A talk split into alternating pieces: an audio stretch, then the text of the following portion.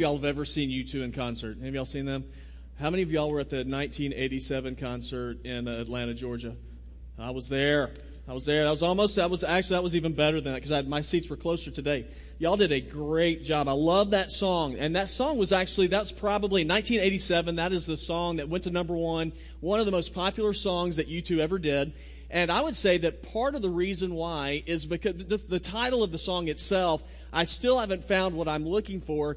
In, in many ways, that is, that is sort of like the anthem of people all over the world.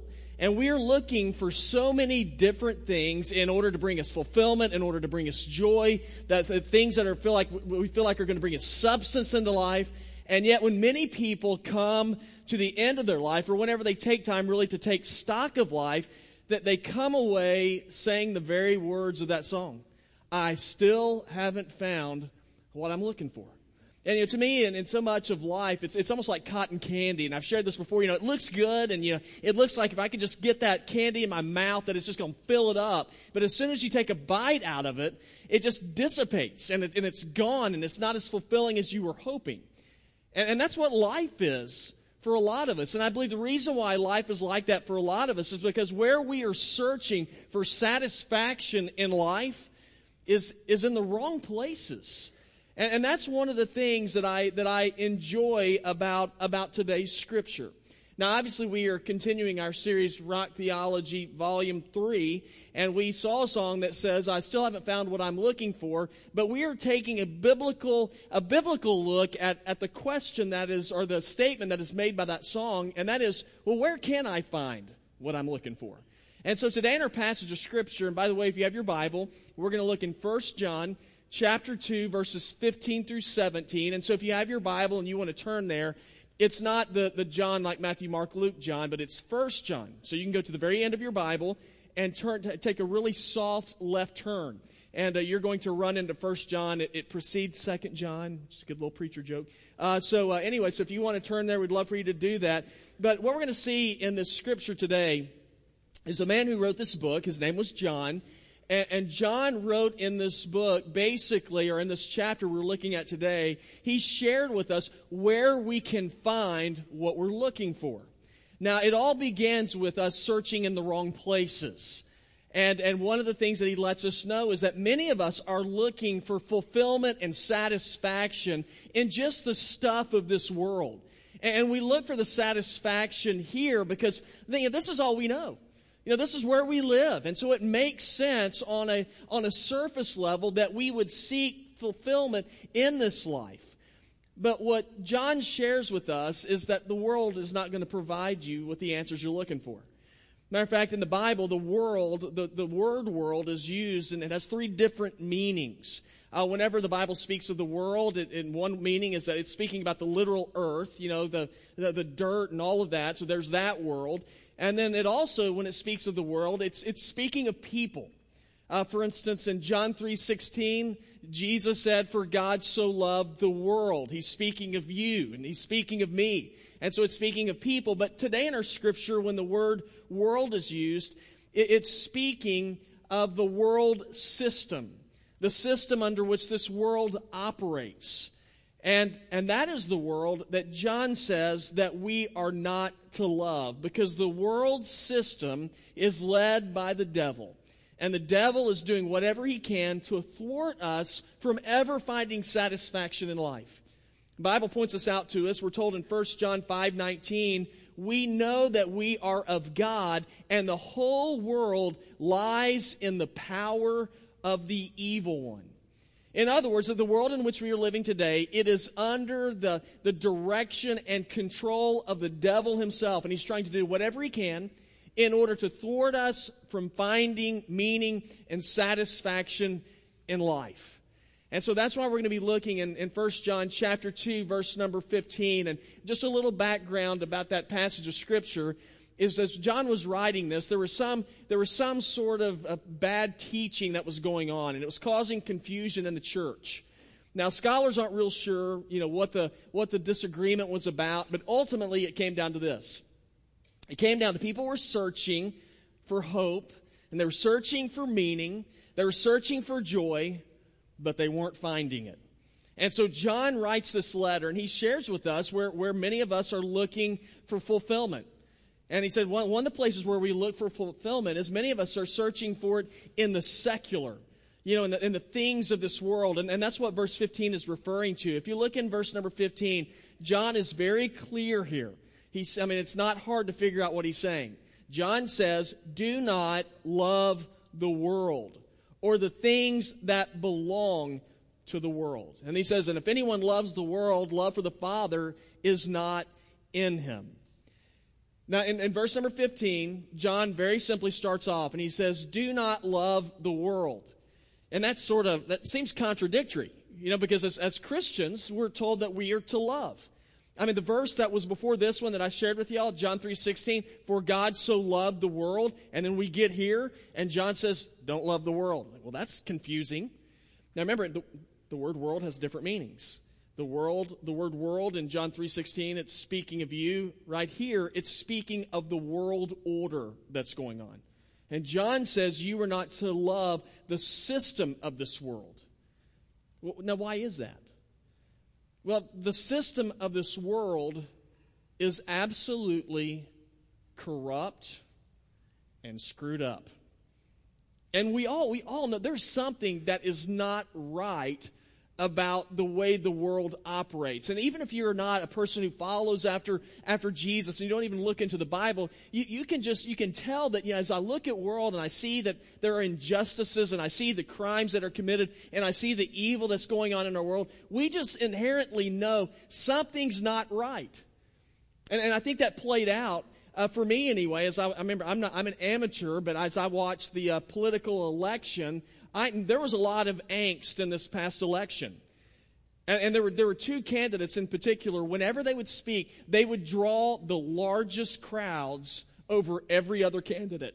And I'm, uh, y'all get to participate here. This is going to be the civics lesson for today. All right, so who are the two candidates that drew the biggest crowds? Donald Trump. And no, it wasn't Hillary. Bernie Sanders, right? Those are two. Those are the two candidates. Now, so you have to say now. Obviously, they, they were candidates that were sort of on different sides of the spectrum, but they agreed in one particular part of their message. System's corrupt. And that's really that's what it came down to. The the system is messed up.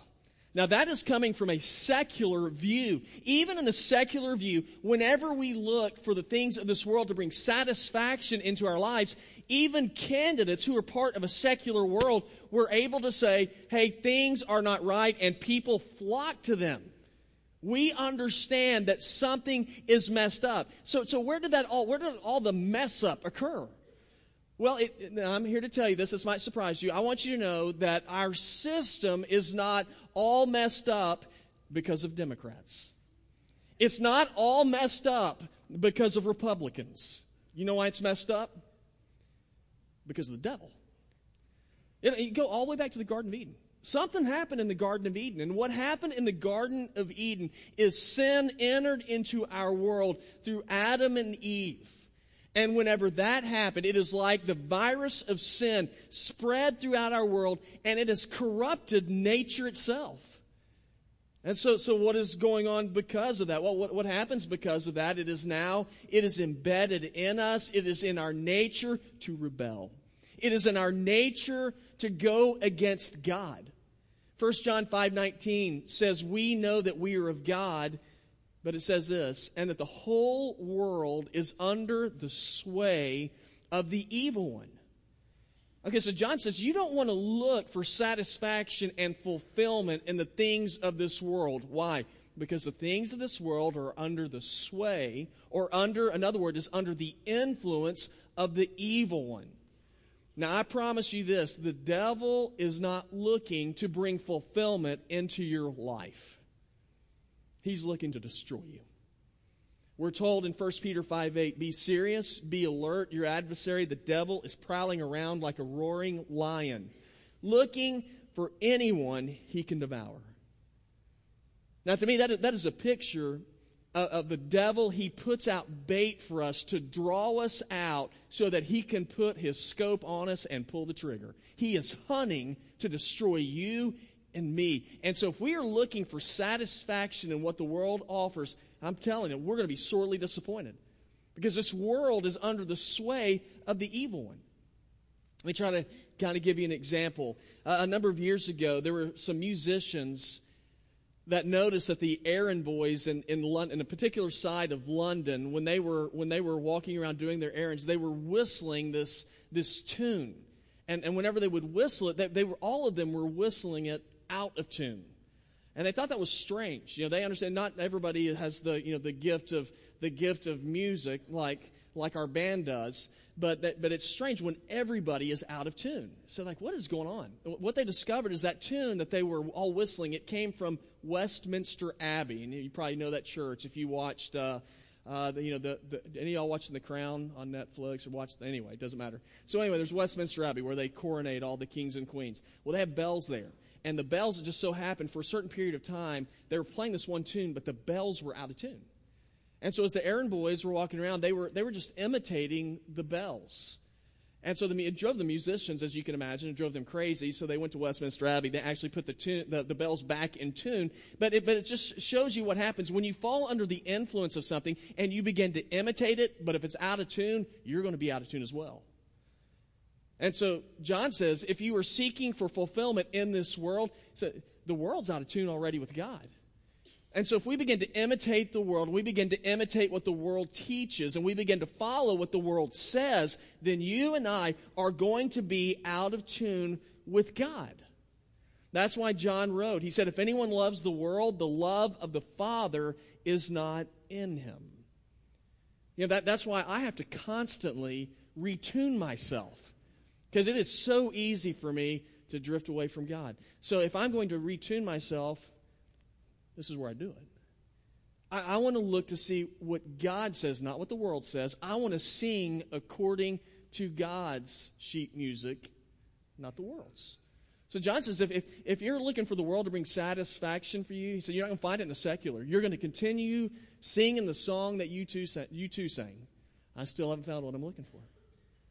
And some look for, look for fulfillment in the secular. Others look for it in, in the physical.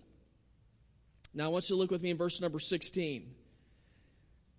And back in verse 15, it says, Everything that belongs to the world, it says, the lust of the flesh, the lust of the eyes, and the pride in one's lifestyle, it says, it's not from the Father, but it is from the world.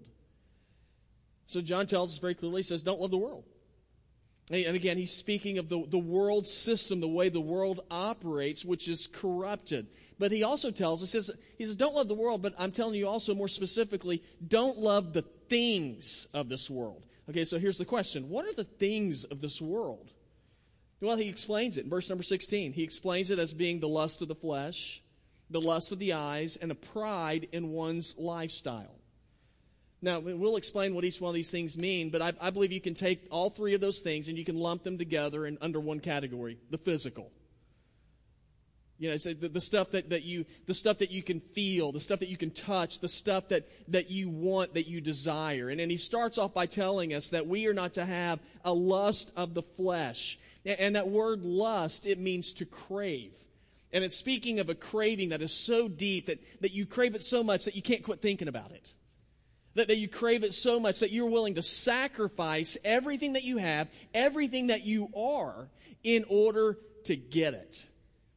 And that plays out for us in the, it says the lust of the flesh. Now, anytime you put lust and flesh together, you automatically think, well, John, he's obviously talking about sex here. Well, it's, it, he is, but he's talking about much more. He's talking about much more than that. Uh, flesh refers not just to your body, but also to your aims and ambitions in life.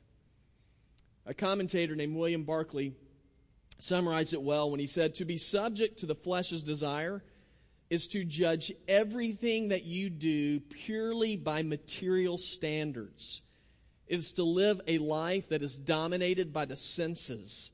It is to be gluttonous in food, luxury, slavish in pleasure, lustful and lax in morals, selfish in the use of possessions, extravagant in the gratification of material desires, the flesh's desire disregards the commandments of God, the judgments of God, the standards of God, and the very existence of God. In other words, that the lust of the flesh is anything that turns your attention away from God so that you can live in order to satisfy yourself. So he says, John says, don't go after the lust of the, of the flesh, because if you do, you're going to be out of tune with God. You're going to be out of step with God. You know, it's, it's often been said that the eyes are the window into your soul. Y'all ever heard that before? That's interesting to me. So John says, don't, don't go after the lust of the flesh. He says, but don't go after the lust of the eyes either. Well, I thought the eyes were good. The eyes are the window to my soul. I, the eyes are actually the entrance to your heart. And that's why, that's why we have to be careful that we don't judge our decisions, judge how we live based off of what we see. You know, because whenever you allow the things you see to dictate how you live, see, what we see, it eventually is going to go into our heart and then it manifests itself in the way that we live. Whatever's in your heart, that's, that's, how, that's how you're going to live. It's going to work its way out in your actions. So John says, you don't go out, you, you don't base your life off of what you see. Now, I've done that before. You know, there's the things I see and I think, well, that, that looks good. Yeah, that looks fun. I'd like to participate in that. And, and so I, I, I look at things and I go, that, that looks like that that would be pleasurable for me. But that's why it's important for me that I, that I go back to what God's word says. Said that looks good, but what does God have to say about that? And then whenever I look and see what God has to say, I go, now that looks good, but God says don't do that. And so I, I, want to base and judge my decisions off of what God's word says, not off, not off of what I feel or what I see. And so that's why I always encourage people. Take time to read this book. Take time to read Scripture. You might say, well, I don't know where to start. And I get that. It's a big book. My, my suggestion, don't start like in Leviticus or Numbers because it's a little, it's strange. Uh, but, you know, that Proverbs, uh, the book of John is a great book. Uh, to start in, but you want to spend time in God's Word. And that's why we come into the church and we want to look and see what God has to say. That's why I always encourage people. Our, our V group ministries, the focal point of our V group ministry while we fellowship together and enjoy each other's company is to look and see what does God's word say, not what do you and I feel, but what does God's word say, and then let's dictate and determine how we're going to live according to his word. So he says you don't want to go after the lust of the of the eyes, and he also says that we're to, to stay away from pride in one's lifestyle. What's that mean? Well, the word pride was a term used to describe a person who's trying to demonstrate to others how important he is. Y- y'all know anybody like that? Let's hear some names. I'm kidding. Don't say anything. Okay, so that, that's what pride is. Pride is trying to, somebody who's living in a way to show other people, look how important I am. Now, I, I see this manifest itself uh, primarily, or in one of the ways, is in, in, in money. Now, and so we want to show everybody that we're important by what we have. Now, what's interesting to me is we have a massive debt problem in our country, which, which backs up what John says. Is don't, don't allow pride in your lifestyle to dictate how you live. Because, man, you're going to get in trouble if you do that.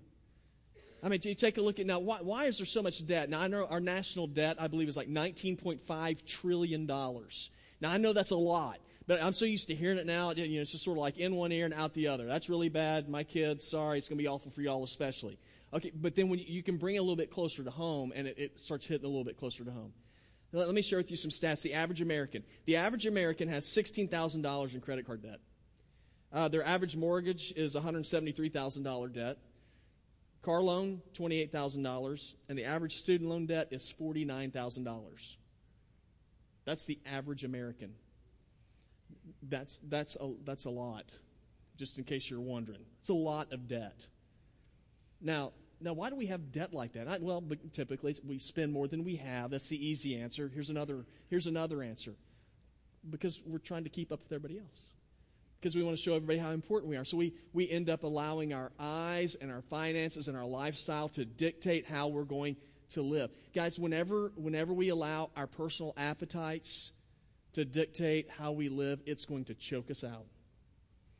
I, I read a really interesting story about a, a, 14th century duke. I don't even know where I saw this story, uh, but it's it was it's a guy named Reynold III, and I believe it's like maybe it's something like in the Netherlands, as where he was a duke in that in that area. And he had a he was enormous. He was a really big guy. He he had an appetite that was totally out of control. And his bro, he and his brother got into a fight, and his brother ended up sending in an army to attack him and, and he defeated his brother he didn't kill him but he took his brother and he said i'm going to i'm going to imprison you but you're really not going to be in prison And so he does, he built a room around his brother, and it's a regular sized door, but his brother was so big he could not get outside the door. So he's in a prison with no door. And he said, if you want out, you can leave anytime you want.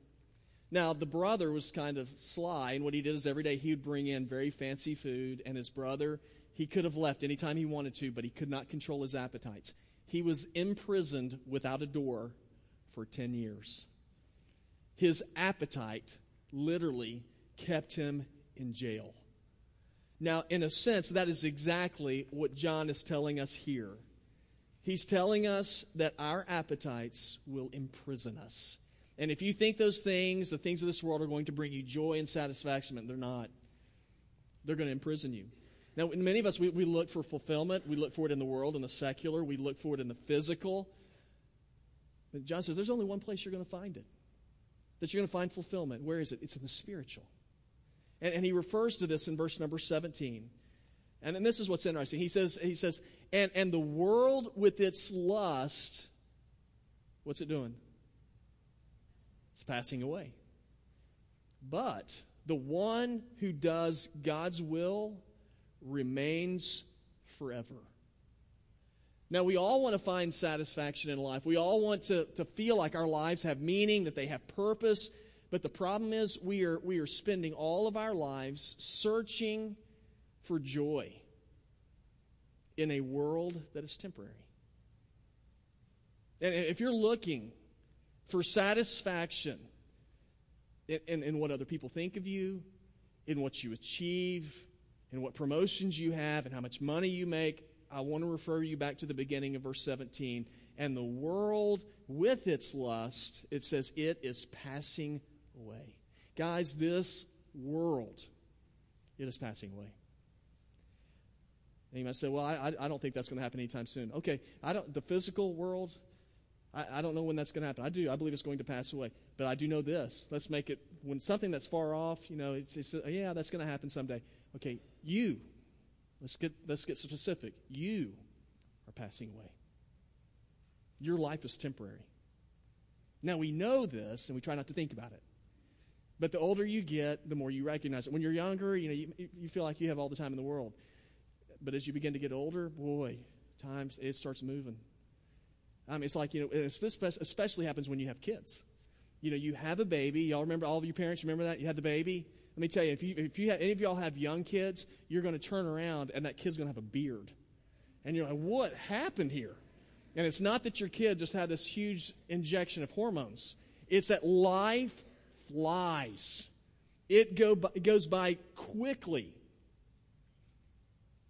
So make sure that what you're investing in is not just the stuff of this world. The missionary Jim Elliot said this. He said, He is no fool who gives what he cannot keep to gain what he cannot lose. Now, if you, if you were looking for fulfillment here, this place here, it is temporary. So, where do we find fulfillment? You will find it in that which is eternal. So, what's eternal? There's only one thing that's eternal it's our God. Hebrews 13 8 says, Jesus Christ is the same yesterday and today and forever. It's why in Scripture, especially in Revelation, Jesus is called the Alpha and the Omega. He is the beginning and the end. He is eternal God. So, what do we discover whenever we go after Jesus? Here's what you discover you discover that He wants you. What you discover is that He wants you to know Him and to know His will. Well, what is God's will for our lives? Well, it's, it's to commune with Him, to know Him. John 17, 3, it says, This is eternal life, that they may know you, the only true God, and the one whom you've sent, which is Jesus Christ. What, what does God will for your life? He wills for you to be obedient to Him. 2 John 6. And this is love, that we walk according to his commands. So, what makes following Jesus better than following the things of this world? He, he lasts. He's not temporary, he's not a fad. He is eternal. Psalm 119, verses 89 and 90 says, Lord, your word, it is forever, it is firmly fixed in heaven. Your faithfulness is for all generations. You establish the earth and it stands firm. So the question is what is, what is your foundation? What are you banking on to support you and to, to lift you up. You know, I think a lot of us, we spend a lot of time rearranging the deck chairs on the Titanic. You know, we're, we're looking for this world to try to put order in this world. Guys, it's going down. Make sure you're, that you're ordering your life on something that's going to stand solid. And the, the world's largest hotel is in Dubai. It stands 160 stories tall. That's a lot of stories, but um, here's how this is the enormity of it is uh, explained to me like this it is twice the size of the Empire State Building. That's pretty tall. It's, it's a half mile high. The, the observation deck on this hotel is on the, 100 and, uh, the 125th floor, the highest observation deck in the world. The highest floor that a pool's on anywhere in the world is in this hotel. It's on the 75th floor. I mean, it's a massive hotel. But here's what's interesting about that hotel as tall as it stands, a year, it took, it took over, a year before they built it, they spent all of that time, the year before they built up, digging the foundation. The foundation has 110,000 tons of concrete. They had to pour all that concrete in, dig on it for over a year in order to enable that hotel to be able to stand. And the guys, same thing's true for us.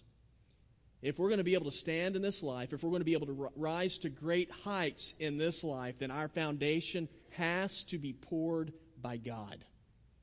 Because God is the only one who has a foundation that is strong enough and thick enough to take whatever it is that life's going to throw at us. And that, by the way, includes death that includes disease.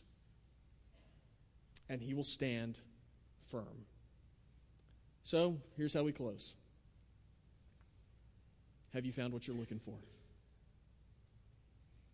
Yeah, because my, my hope is that you will not leave here saying, Man, I still haven't found what I'm looking for. And if you do leave like that, it's because you're, you're looking for fulfillment and hope in the, in the secular and what the world says. God, the world's temporary. You're, lo- you're looking for satisfaction and meaning in the physical. And the physical, it's, it's very personal, obviously. And so anytime I feel good, then I think this has got to be the answer. But here's the deal physical only lasts so long. You get older, you live, and then you will die.